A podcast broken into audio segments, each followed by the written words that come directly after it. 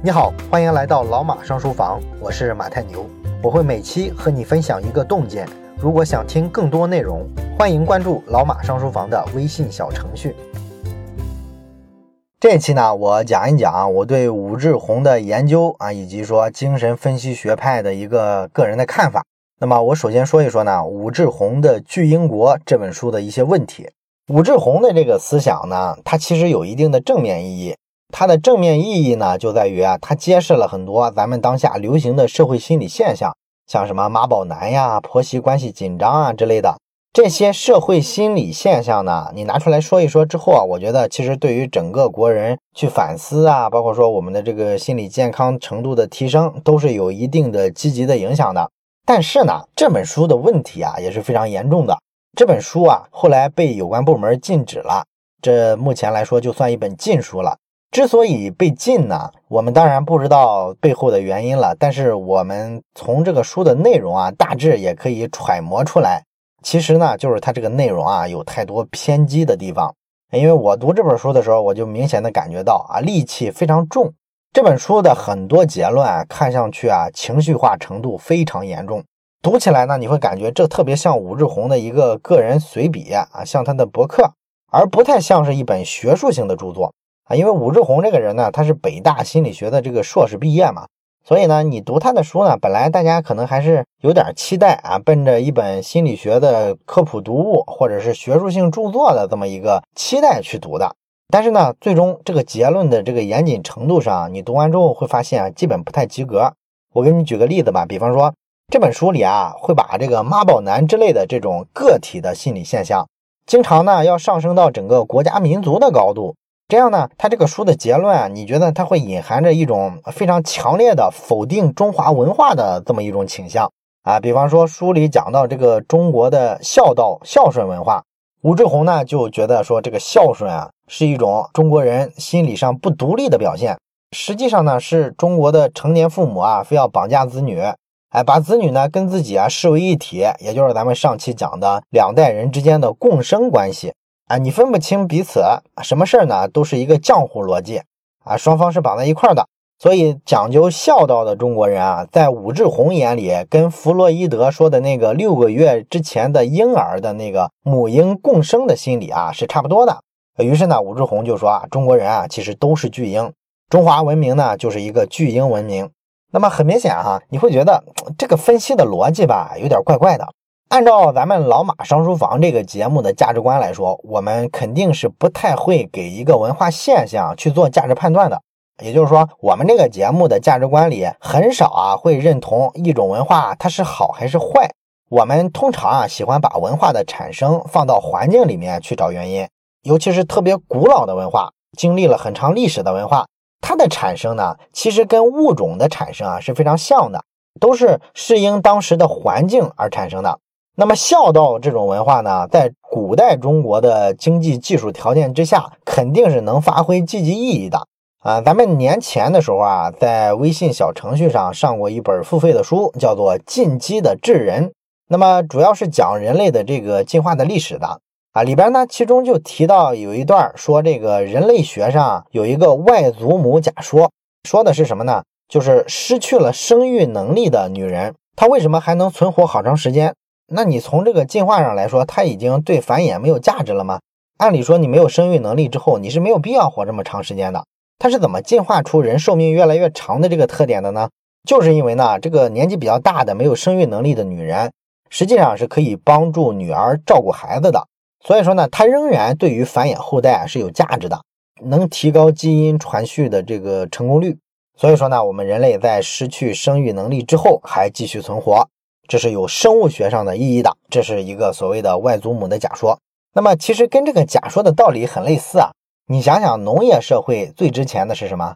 就是男性劳动力啊，所以就延伸出了重男轻女的文化嘛。另外还延伸出来的一个文化就是老人啊是可以帮忙照顾孩子的，这样呢能提高孩子的这个存活率，孩子存活下来就是未来农业生产的劳动力啊。所以说赡养老人啊，其实呢在农业社会是一种生存优势。我们所谓的文化传统呢，只不过是把这种生存优势啊给它固化，给它上升到一种美德的地步。所以这种文化传统啊，实际上是为了竞争优势而存在的啊。于是呢，这种文化就在所有的农业文明的地区，这不只是中华文明啊，都展现出了很强大的生命力。你包括说印度的这个父母啊，年纪大了都很强势的，这个跟中华文化都是有相像的地方。这不仅是中华文化的问题，同时呢，这个农耕文明啊，经常要对抗恶劣的天气、自然灾害，所以呢，要兴建很多大型的水利工程，要抗击自然灾害。这些过程里面啊，个人的力量是非常的渺小的，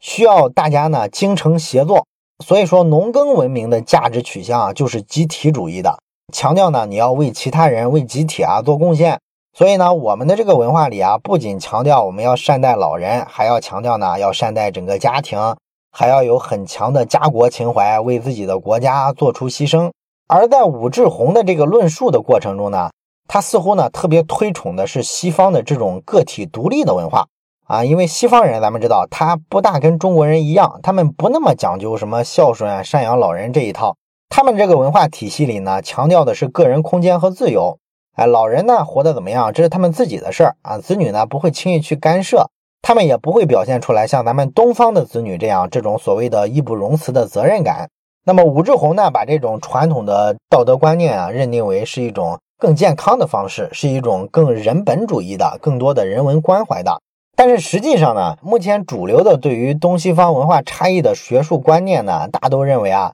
这个文化观念上的不同啊，其实大多数的原因都应该是不同的生存环境的一种写照。也就是说呢，西方它实际上是一种海洋文明、海洋文化，那他们的生产方式呢，不像东方这么依赖农业生产，他们相对来说呢，生存上要更多的依赖海洋。所以说呢，这个产出的高低啊，和个人的拼搏、个人的冒险精神是关联非常大的啊。于是呢，形成的这个文化呢，就是个人主义的，比较强调的是个人啊要掌控自己的命运。于是呢，大家相对来说强调的是个人的独立这个价值观。那么我们之前呢，实际上还讲过一个社会学家的发现，就是说一张老虎趴在草丛里的照片，你拿给一个美国人看这照片呢，美国人的视线的焦点啊都在老虎身上，而中国人看这照片呢，他更多的是去关注老虎背后的这个草丛这个环境啊。也就是说呢，我们中国人关注的是元素之间的联系、连接。所以说我们的道德观呢，从来都是关联性的，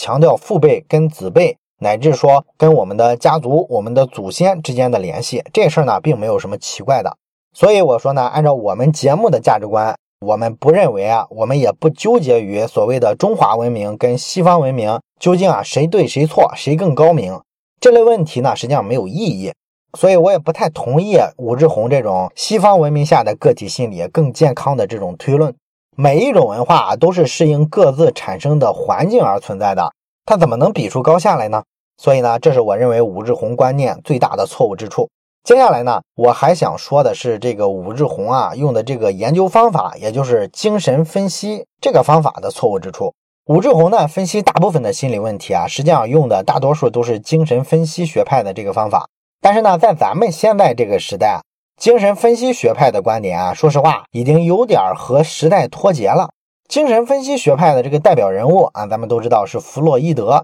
那么精神分析学派的主要观点，咱们上期说过，就是强调潜意识啊对人的行为的决定性的作用啊，以至于说呢有点过分夸大了潜意识的作用。所以你看精神分析学派的观点啊，你会觉得有时候特别难以接受啊，他们经常把什么问题啊都归因成性的需要，童年遇到了什么挫折导致什么严重的心理问题，或者说做梦啊，梦里反映什么样的潜意识，反映出你有什么样的需求等等等等。那么我之前呢在咱们节目的付费用户微信群里啊也分享过一个案例。哎，我认识一个心理咨询师，他呢就经常拿精神分析学派的这些理论啊给家长讲要怎么教育孩子啊，怎么解决这个孩子青春期的问题啊。比方说他给我举过一个例子啊，他说有一个青春期的女孩啊，跟妈妈关系特别紧张啊，经常吵架啊，跟他爸呢关系就好得多。那么这个心理咨询师给的解释是说，女孩跟妈妈同处一室的时候，她在潜意识里啊会有争夺家里唯一的男性啊，也就是父亲的性注意力的这个冲动。所以呢双方就产生了冲突，背后呢是一种性资源争夺的冲突。那这个解释呢，我第一次听的时候我就很难接受，是吧？就你怎么知道的呢？你怎么论证出来的这个结论呢？同时呢，因为这个梦境跟潜意识之间的关系呢，所以精神分析学派呢，除了把什么事归结于性的需求之外呢，还特别喜欢研究梦。最著名的呢，就是弗洛伊德的那本《梦的解析》。这本书呢，我相信大部分普通人可能都听过。但是呢，你要意识到一个问题，就是首先呢，这是一个100多年前的心理学的研究方法甚至呢，你都不能说这是个心理学的研究方法，因为当时心理学还处于草创期、形成期呢，可能当时都不能算是有这个学科，所以根本就没有规范的研究思路。而这个精神分析学派它的研究方法，你说穿了是什么呢？其实是一种特别人文主义的研究方式，也就是说，主要是在用类比的方式做解释。说的俗一点就是硬往上靠，然后呢追求自圆其说，这样呢就能形成一套学说。而后来的心理学呢，逐渐的就开始科学化了开始引入自然科学的研究方法，进行各种对比实验呀，实验的结果要可测量，要有数据，然后呢要发学术论文，接受同行的评议。那么这套机制的好处就是你再也不能只是自圆其说就行了你得用数据实验去证明它的结论。这个好处呢，就是可以证伪了。那自圆其说的东西是无敌的，为什么呢？你就想想，你去这个庙里烧香希望呢佛祖能保佑你考试过关。那庙里的这个大和尚呢，可能跟你说心诚则灵你知道这个说法那就无懈可击了。如果你考试过了，那就是佛祖保佑了你；如果你没过呢，那就是你求佛的心不够诚所以这是不是逻辑上处于无敌的地步？这个心理学的前现代阶段，其实精神分析学派就有点这个。那谁知道他内心真正的需求是什么呢？我也不知道。人的这个潜意识你在显意识层面分析都分析不出来的。所以他说你潜意识里是一种性压抑，所以你跟你妈出现了冲突那这个解释它就是自圆其说的，你也没法证伪，是不是？而心理学真正的现代化、科学化，就让心理学呢走出了这个自圆其说的时代。向着一门更严谨的可以验证结论真伪的这个社会科学的方向就演化过去了。那我们今天的心理学呢，实际上已经非常科学化了。我们今天心理学科学化到什么程度呢？像我们在咱们老马上书房的微信小程序上讲过的那本《思考快与慢》，这就是典型的现代心理学著作的特点。你读那本书呢，你会发现它特别像一本科普书的感觉，读起来甚至有点费劲。里边还经常大量的穿插使用认知科学什么脑神经科学的一些新结论这是现代化的心理科学的书，它是这么个感觉。而像什么天才在左，疯子在右这类所谓的心理学读物往往呢都是有很浓浓的那种地摊文学的色彩，记录的呢都是一些耸人听闻什么没法验证真假的小故事。所以说呢，前后两者就绝不是一个东西。但是呢，很遗憾的是如果你去任何一个线下的书店，或者是去京东当当他们的心理学图书的这种区域去看一看这些畅销书的排名你会非常失望。基本上都是什么弗洛伊德的《梦的解析》或者是什么天才在左，疯子在右这种地摊文学甚至呢，你像现在的这个心理咨询行业，有无数的心理咨询师还在开口闭口在客户面前大谈精神分析，动不动呢就去搞个什么沙盘推演，什么加牌课把这个精神分析搞成一门玄学了。这基本就是在忽悠普通人，并不了解真正的心理学是什么样了，这就不太实诚了。当然了，我也看到有人提出过这么一个观点，他说呢，这个精神分析学派呢还是有存在的价值的为啥呢？毕竟来说人的心理这么复杂，你不可能完全用实证研究的这种所谓现代科学的方法纯粹去测量一个人的心理状态、心理特征吧。一个人心里一个想法，那你怎么可能完全测得准呢？是吧？所以人家精神分析学派说不定就分析得更准确呢。那还有人说呢，人家弗洛伊德作为这么著名的这个学者名气这么大你们这些后辈说人家精神分析学派理论不对，说他们这个结果没法测量、没法证伪，可能是因为你们这个技术不够好你们这个理论体系达不到人家弗洛伊德的高度所以你才测不出来嘛。没法测不代表说不存在有很多科学解释不了的东西嘛。所以你要允许人家有人相信这个精神分析学派要保持敬畏心，要保持宽容。你觉得这些说法有道理吗？当然没道理